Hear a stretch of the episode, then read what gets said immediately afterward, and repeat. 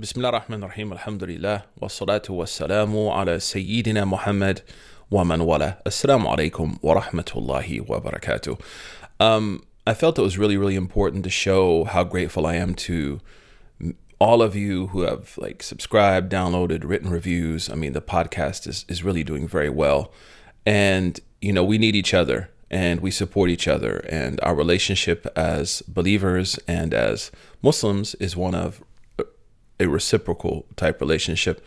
So I decided to start some reflections on the Quran that are directed to you, the listener, your car, walking to school, at work, at the gym, you know, at home, whatever you're dealing with, um, that are going to speak directly to you. And I thought we would take Surah Yasin and we're going to call this series Foundations and Reflections because we believe that our foundations, the foundations of our religion, are, are heavenly crafted, but community located and and in a more precise way, not only located in community, um, but located in individuals, and then located in the hearts of individuals, and then located in the minds of individuals.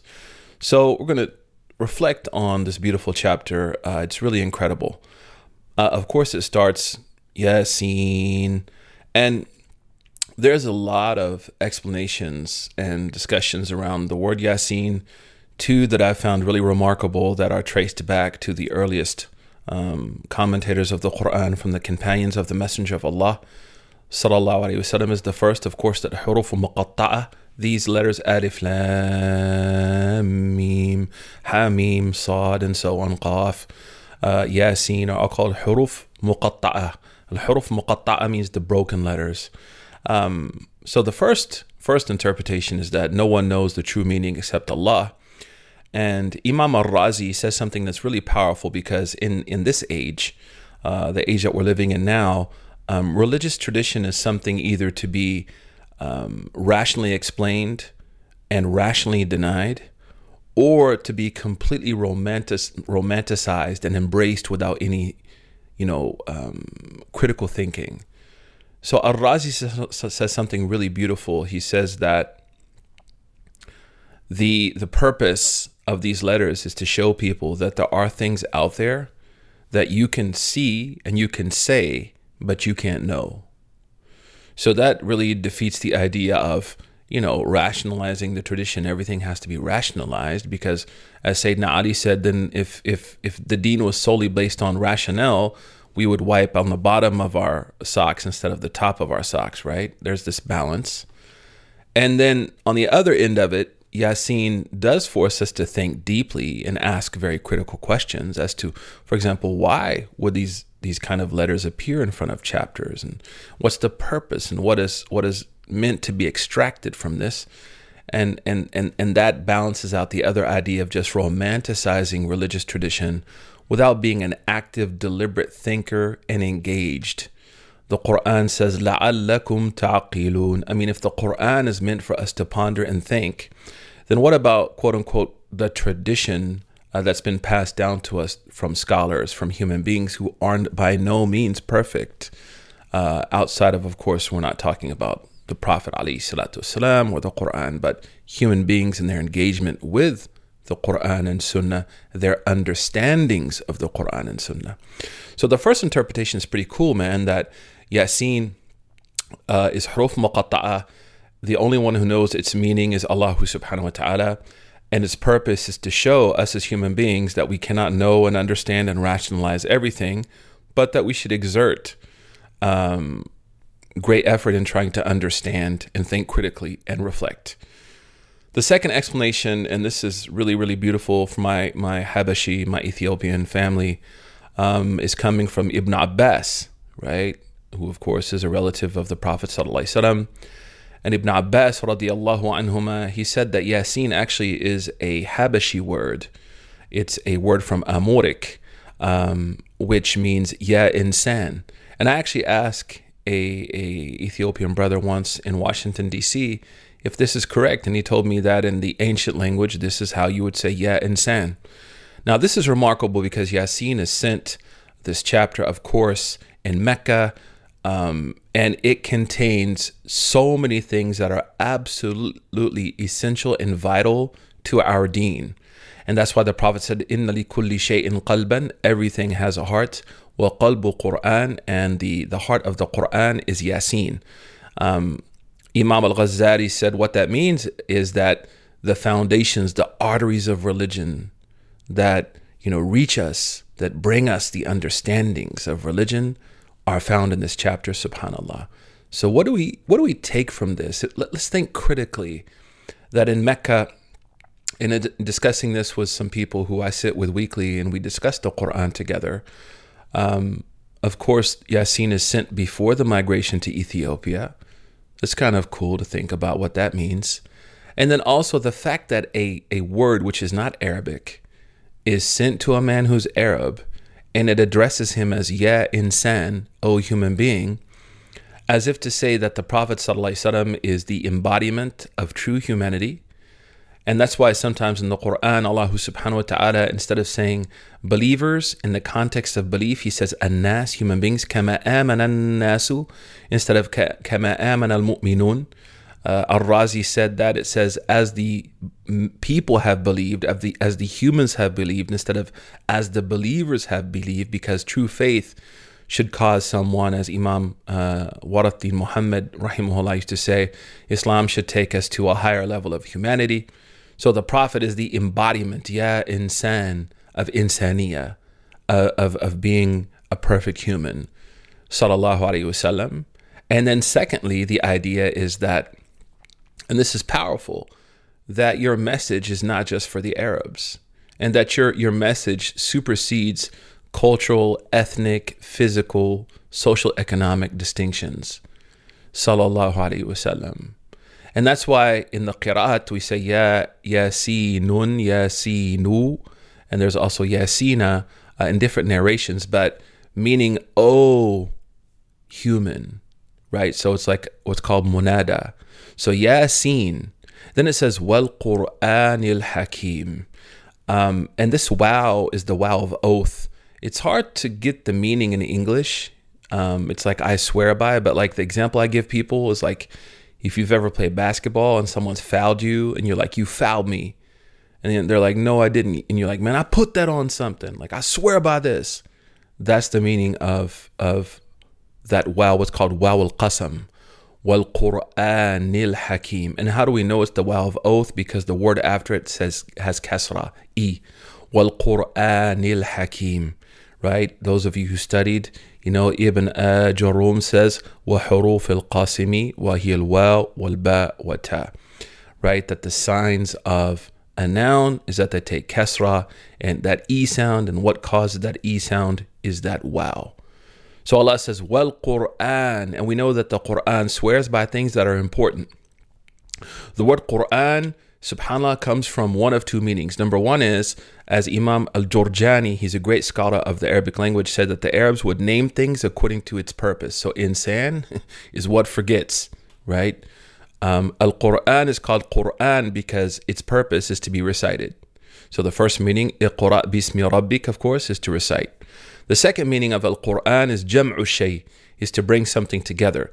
Uh, Allah says about the menstrual cycle of a woman, ثلاثة قروء in uh, Surah Al-Baqarah that she'll go through three cycles, right? The Arabs called it quru because they theorized that the blood gathered together in her uterus, right? So it was called quru from the same word as Quran. And that's because the Quran brings us together. And the Quran is bringing letters and words and phrases together. And as an extension, should make us whole and complete, should make us together with ourselves and with others. So this is profound, right? Let's think critically now. The Quran in Surah Yasin is opening up with a word which is a foreign word to Arabic. Then it swears by a book that brings us together. Allahu Akbar. Then it says, Wal Quranil Hakim. One of the foundations of bringing our lives together is to be away from ignorance. Uh, the word Hakim most people think it means wise or to judge, but that's the figurative meaning. The ancient meaning of hakim is from hakama, which means to stop. Hakam tu shay means that I, I, I stop something from happening. We have a pre Islamic poem. When we try to prove the meanings of words, it's important in, in, in, in philology to go back to the usages before the time of the Prophet. So There's a poet that says, "Abana Abana Hanifata ahkimu sufaha'akum inni alaykum an aghdaba." He says, "You know, O tribe of Bani Hanifa, ahkimu, let me stop sufaha'akum, your ignorant people, from acting ignorant, right? So the word hakim is from hakama, which means to stop. And ideally, it means to stop ignorance and to stop harm. So the Quran brings us together individually and communally because religion, as we said earlier, is transcendently crafted, but local, but, but socially located and individually located. And and the, re, the, the bonds of those relationships are going to be that we have to respect and care for each other and we can't be acting ignorant. Subhanallah the quran is amazing mashallah. Wal quran il hakim that's why it's called hikmah, wisdom, because tamna'u sahibaha anil jahl. Wisdom keeps people from acting ignorant. And now comes the answer to the oath, like Yasin, O insan, O Muhammad alayhi salatu wasalam. I, I put it on the Quran that is wise because it keeps from ignorance. Inna min al mursaleen. Indeed, you have been sent as a messenger. You know, oftentimes in activism and religious work, you see people use the word I a lot. And that's not to call people out, but we need to be spiritual agitators to one another as we need to be spiritual, spiritual supporters. That concerns me you know, one of our teachers used to say you should avoid saying I because I is the, the constant word of Satan. Ana khayru minhu, I'm better than him. And in Surah Kahf, this man who was blinded in his own hubris, Ana aktharu minka malan wa a'azzu nafara. Right, I have more children than you and I have more property than you. I, I, I, I. So here we see something that we should never really forget that everything that we have is from God. Success demands thankfulness, hardship demands patience. O Muhammad, you are a mursal. You'll notice something in the Quran that the accolades of prophets are always used in the passive tense. The subject isn't mentioned. And usually, the prophets are the object of the verb, meaning you guys didn't do this yourselves. Someone else made you what you are. That's incredible. And when the prophets speak, they are extremely deliberate in thanking Allah. Inni Abdullah atani al-kitaba wa ja'alani nabiyya. As Sayyidina Isa said, I am a servant of God. He gave me this. He gave me this. God did it. I didn't do anything. Allah says to Sayyidina Muhammad alayhi salatu wasalam, وَمَا رَمَيْتَ إِذْ رَمَيْتَ وَلَكِنَّ اللَّهَ رَمَى You didn't throw it, Allah threw it.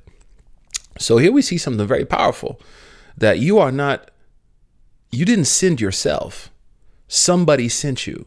We see something also in the Arabic language that the subject is kept out. This is called tashwiq as-sami' in rhetoric, meaning how you entice the listener. So you don't mention the subject, you keep the listener hanging so that they'll ask the question, Who sent you? Right? And of course, that's Allah subhanahu wa ta'ala. Again, the Quran spawns critical reflection, encourages critical reflection, even from those people around the Prophet who didn't believe in him. He's a mursal He's been sent. Man arsalahu. But who sent him? Sallallahu Alaihi Wasallam. So humility, uh, admission of weakness, understanding that God raised you, Sayyidina Muhammad alayhi salatu salam, and then that begs to, brings to mind the question, who sent him? إنك لمن المرسلين على صراط مستقيم. Make sure that meme there, you read it properly. It has shadda, so you have to hold it right to haraka with ghunna. على صراط مستقيم. People say mustaqim, mustaqim. That's called ikhtilas. That's a big mistake in tajweed. So be careful. Ala means upon, and ala has a number of meanings. Something can be an obligation. وَلِلَّهِ عَلَى النَّاسِ حِجُّ الْبَيْتِ Allah has made Hajj obligatory on the people. Ala can be to be above. تركت أو وضعت الإناء على الترابيزة. You know, I left the jar on top of the table. But ala also has a rhetorical meaning, a, a, a, a excuse me, a, a meaning in rhetoric, a metaphoric meaning that means you've been raised. So when Allah talks about us, followers of Sayyidina Muhammad in the Quran, we hope that we, we can fulfill that responsibility. أُولَٰئِكَ ala هُدًى مِّن wa وَأُولَٰئِكَ هُمُ Right? You've been made upon guidance. Again, the idea is that something raised you. You didn't raise yourself. Allah says in the Quran, نرفع درجات من نشاء. We raise who we want. We ask Allah and yarfa'na, inshallah, may Allah raise us.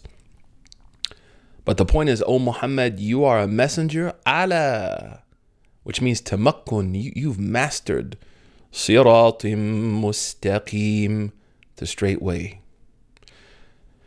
Now, I want us to stop for a minute and, and pay attention. This is interesting, and you may want to take notes. The word sirat in the Quran, according to the scholars of, uh, of Quran, um, there is really three ways to read this word sirat. Ashatibi, uh, rahimahullah, he mentions, وَمَالِكِ يَوْمِ الدِّينِ يَرَاوِيهِ نَاصِرٌ وَعِنْدَ الصِّرَاطٍ وَالصِّرَاطِ لِقُنْبُلًا right? In, in, in this poem that we learned when we studied the different qira'at, Sayyidina Imam Shatibi mentions that sirat um, comes from sirat with seen, not sad. Sirat. And sad with, with kasra, of course, is mufakhama, but it's the closest, it's heavy, but it's the closest to seen when sad has kasra. So he says, وَعِنْدَ صِرَاطٍ وعند صراط والصراط لقنبلة meaning that out of the seven ways that he narrates to read the Quran authentically, Imam Qumbul, who was the student of Imam Ibn Kathir, who was the Imam of Mecca, not Ibn Kathir the Tafsir, this is Ibn Kathir early on, from the early, early, early, early Muslims, right? He narrates that the people of Mecca read it, Ihdina Sirat al Mustaqim, with seen. He also says, وَصَارَ زَيٍّ أَشِمَّهَا لَدَى خَلَفٍ That there's also another narration, an authentic narration that the Prophet also read it. إِهْدِنَا الزِّرَاطَ الْمُسْتَقِيمِ Zirat. That's of course Imam Khalaf from Imam Hamza. Khalad read it only once with Zirat, but that's a different story. Why am I telling you this? Because the qira'at expand our understanding of our potential in engaging the, the, the revelation. We don't say revelation's potential because revelation's potential has no ending. Our ability to extract and think critically and reflect on revelation by the grace of Allah. So, why am I telling you this? Because the origin of sirat, according to ancient scholars of the Arabic language, is sirat. They all have the same meaning. But the word sirat didn't originally mean a path. That came later on. Originally, it meant to swallow.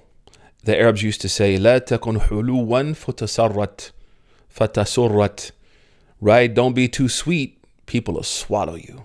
ولا مرا فتعقى and don't be don't be too sour. People will spit you out. What that means is be balanced. Like, don't love people too much and don't be harsh too much. Don't be too sweet. Don't be too sour. But the word they use, fatusarrat, is from sarata, tasarrat, yani, to swallow. Later on, as the language evolved, they used it for sirat as a way. But it's interesting that this word sirat was seen, sad, sirat, or dha, which is mixed with sad, zirat. Um, doesn't have a plural. Sabil has a plural, subul. Tariq has a plural, turuq. But sirat doesn't have a plural. Asrita, surut doesn't exist. Hmm, why? Our scholars said that it was called sirat because as the language evolved, people begin to use the word sirat for a path that was so big that metaphorically, when someone would set off on that path, it was as though they were swallowed. Hmm. Same applies to sirat, same applies to zirat. So the idea is that this relationship with Allah subhanahu wa ta'ala hasn't completely encompassed us. I'm going to stop here and we're going to continue these reflections next week. I hope you enjoyed them. If you do, please share them on social media. Encourage people to listen, rate, review. Barakallahu fikum. Assalamu alaikum wa rahmatullah.